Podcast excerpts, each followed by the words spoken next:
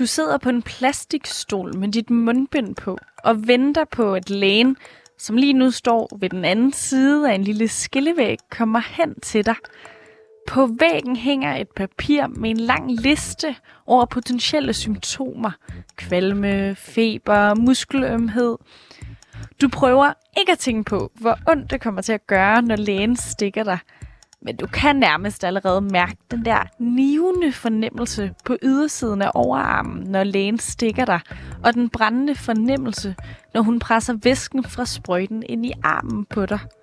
Du forestiller dig, hvordan, åh, oh, snart så bliver dit liv normalt igen, når du har fået det her stik. Der er bare et lille problem. Du ved ikke, hvad der er i væsken. Du er nemlig med i et klinisk forsøg, hvor du lige om lidt enten vil få en vaccine mod covid-19, eller en sprøjte med saltvand, der ikke har nogen virkning, altså placebo.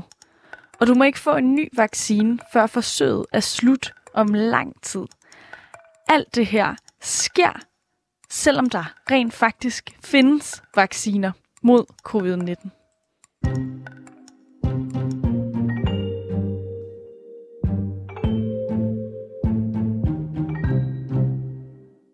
Flere eksperter, som er tilknyttet Verdenssundhedsorganisationen WHO, vil have mere viden om varighed og bivirkninger ved covid-19-vaccinerne. Og forskerne vil lave test ved at bruge en såkaldt placebo-vaccine, altså hvor en gruppe får den rigtige medicin, og der er så en anden gruppe, der får eksempelvis en saltvandsindsprøjtning. Men er det uetisk at give uvirksom medicin, når der allerede findes en vaccine, der kan forhindre sygdommen. Det mener flere bioetikere. Så hvad med at rykke forsøgene til Afrika for eksempel, hvor ingen er vaccineret? Det er det dilemma, forskerne står i, og det ser vi nærmere på i den udgave af Udsyn, som er lavet i samarbejde med Danwatch. Mit navn er Nana Mille Nielsen.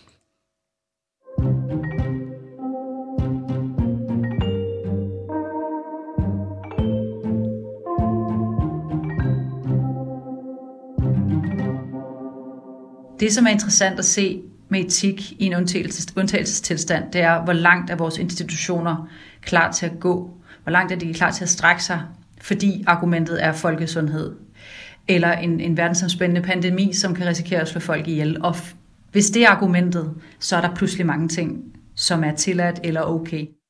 Det her det er Louise Volder Midtgaard. Hun er journalist hos Danwatch, og hun er for nylig stødt på et forslag fra WHO-eksperter, der fik hende til at spærre øjnene op.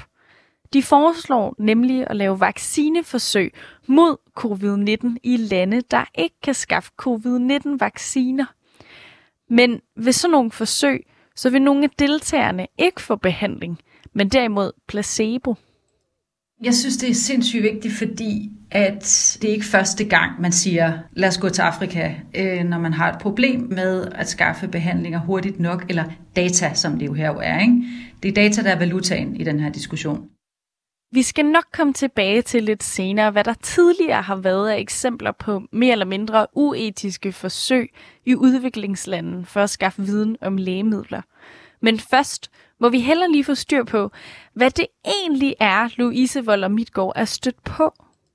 I virkeligheden er det en videnskabelig artikel, som mere er sådan et opinion piece, altså en form for, ja, hvad skal vi kalde det, kommentar. Øh, men de er jo ikke hvem som helst. Øh, de skriver godt nok i artiklen, at de udtaler sig som forskere og ikke som WHO-gruppe, men de tilhører en gruppe, øh, en WHO-ekspertgruppe, der hedder Next Steps. Øh, after the pandemic vaccine, eller noget den dur. Altså det er det, de arbejder med. Hvad skal vi gøre øh, nu, når vi stadig mangler vacciner, og delta-varianten spreder sig? Og det de vil, er egentlig ikke kun, at de vil teste i lande med få eller ingen adgang til vacciner.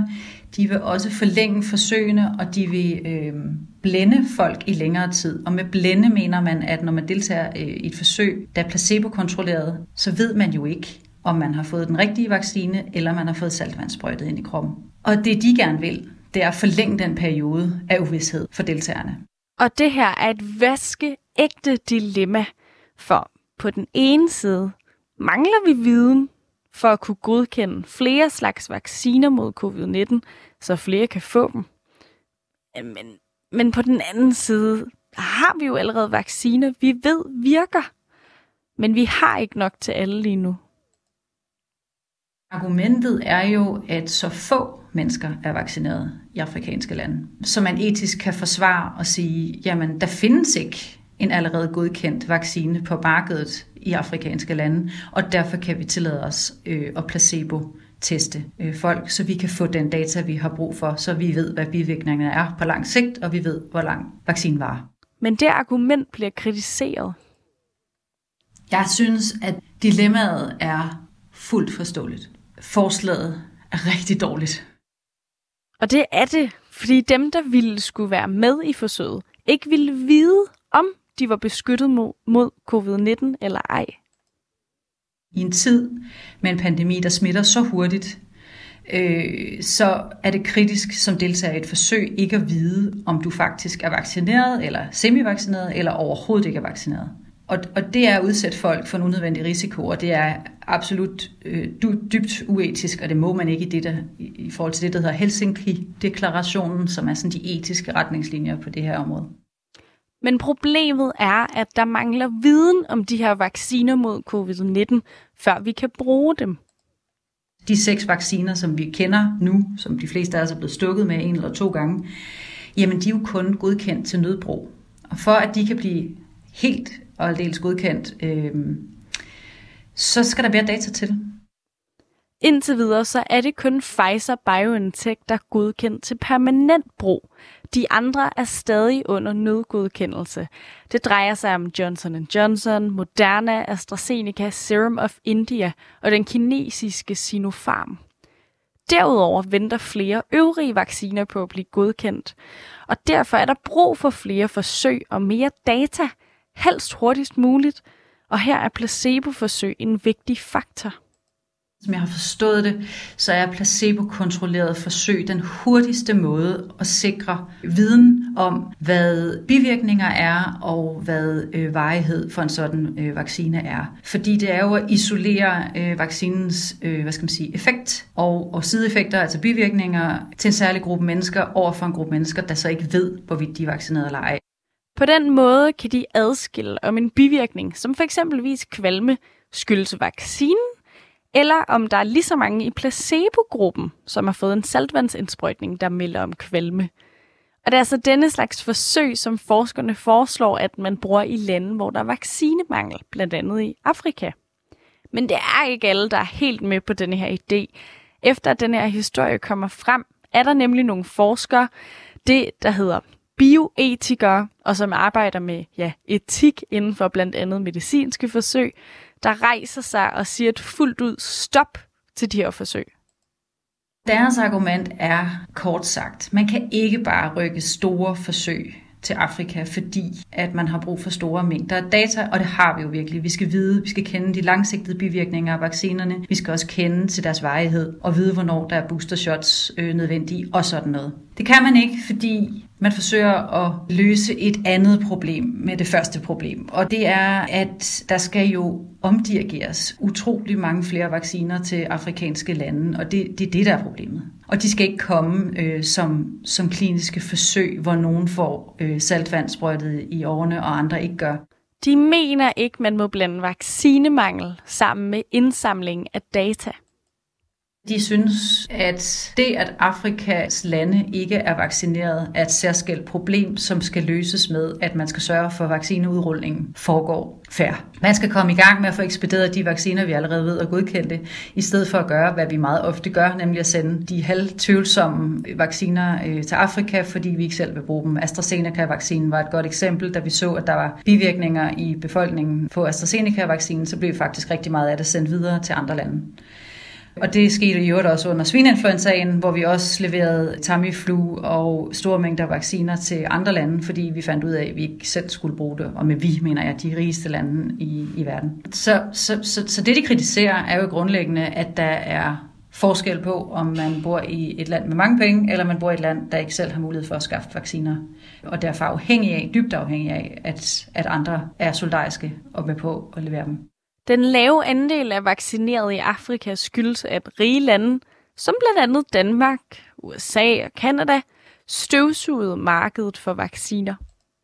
Man besluttede jo meget tidligt i pandemien at lave en alliance mellem medicinalvirksomheder og verdens regeringer, der hed COVAX. En alliance, som skulle sikre, at vaccineudrulningen skete, hvad skal man sige, demokratisk og grundlæggende fair. Det vil sige, at alle verdens borgere fik vacciner lige langsomt eller lige hurtigt. Og meget hurtigt kunne man se, at det kommer ikke til at lykkes. Fordi de rigeste lande lavede bilaterale aftaler med vaccineselskaberne og købte deres egne.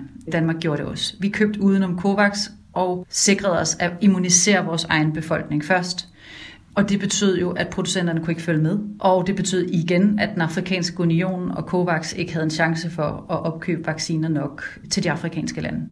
Og det kan ses på fordelingen af færdigvaccineret mod covid-19 på verdensplan. 60 procent af den vaccinerede befolkning bor i 14 procent af verdens lande. Og det er de rige lande. Så det er det, man kalder øh, vaccinenationalisme øh, i dag, at, at uanset hvad der blev lavet af globale aftaler, så var enhver sig selv nærmest, da de første vacciner begyndte at komme på markedet. Og det betyder, at vi i dag står med et helt kontinent, hvor folk er, er så utrolig langt fra at være færdigvaccineret.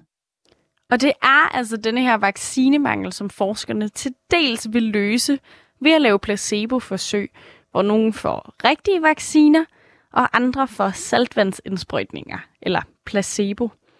Det er ikke første gang, der bliver lavet forsøg i udviklingslande, som vi herhjemme aldrig kunne finde på at lave, fordi vi simpelthen ville mene, de var for uetiske. Vi så øh, i slutningen af 90'erne, at man utrolig gerne ville teste HIV-medicin på gravide kvinder. Også placebo-teste. Vi giver den ene gruppe medicin, som sikrer, at de ikke overfører HIV til deres foster, og det gør vi så ikke ved den anden. Og som jeg også skriver i artiklen, altså ramaskridet stoppede jo forsøget gudskelov, før det overhovedet var gået i gang. Men det, at man tænker tanken, synes jeg er sindssygt interessant. Fordi det siger noget om, at der er nogle ting, vi så utrolig gerne vil vide i de videnskabelige samfund eller i forskermiljøet, og det forstår man godt. Presset på dem er enormt. Presset på medicinalvirksomhederne er enormt til at levere hurtigt. Så det er jo tiltalende at gå steder hen, hvor man ved, at her er deltagerne i et sådan forsøg også mere udsatte. De lever mere udsatte liv. I tilfældet med HIV, så var rigtig, rigtig, rigtig mange øh, af de HIV-smittede globalt, de boede faktisk i afrikanske lande. Men grundlæggende, så øh, synes jeg jo, det er spændende, fordi det siger noget om vores blik på os og dem. At vi kan altid gå et andet sted hen, når vi kan lave de ting, vi kalder for uetisk forsvarlige i, i vores hjørne af verden. For få år siden, tilbage i år 2014, der blev et andet studie lavet i Indien. Det var et studie finansieret af den norske, engelske og amerikanske stat, som skulle undersøge vacciner mod rotavirus. Rotavirus, det er altså det, vi kender som Roskildesyge herhjemme. Det er rimelig ufarligt at få i Danmark, men i Indien kan det være rigtig farligt, hvor mange børn kan dø af dehydrering. Det man ville, det var, at man ville teste en rotavirusvaccine i spædbørn i Indien. Jeg tror, der var i alt 6.000 spædbørn i det forsøg, og knap 2.000 af dem skulle så have sprøjtet saltvand ind i kroppen, altså de skulle være den placebo-kontrollerede del af forsøget. De andre ville så få den reelle vaccine. Det sker altså, øh, selvom at der allerede findes to vacciner, som er godkendt på markedet. Det er utvivlsomt, at den type studie ville aldrig have været godkendt i USA, men endnu mere fortvivlende, det burde aldrig have været tilladt i Indien. Og, det, og derfor blev det stoppet. Det kom ikke videre, men det kom ikke videre, fordi det blev opdaget, kan man sige. Og det, det der er sådan lidt fortvivlende øh, ved de her eksempler, fordi rigtig, rigtig, rigtig stor del af vores lægemidler bliver jo testet i udviklingslandene, også i dag. Det er stadig usikkert, hvorvidt medicinalvirksomhederne egentlig har tænkt sig at lave flere placebo-forsøg med coronavacciner i udviklingslande. Men det er noget, som er sket hyppigere til tests, siger Louise Volder Midtgaard.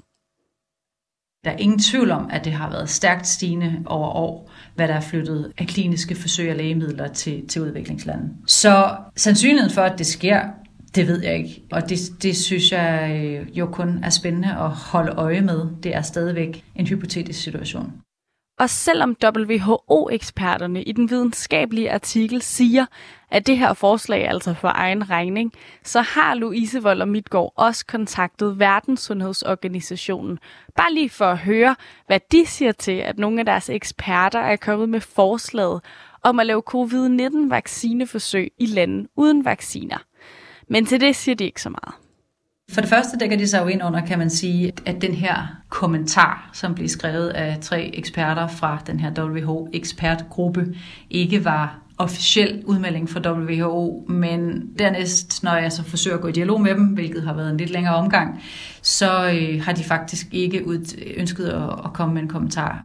Det her, det var de sidste ord fra Danwatch-journalist Louise Volder Midtgaard for nu. Denne udgave af Udsyn var produceret i samarbejde med Danwatch, og på deres hjemmeside danwatch.dk, der kan du læse meget mere om vaccineræset og placeboforsøg i u -landen. Mit navn er Nana Mille Nielsen. Tak for at lytte med.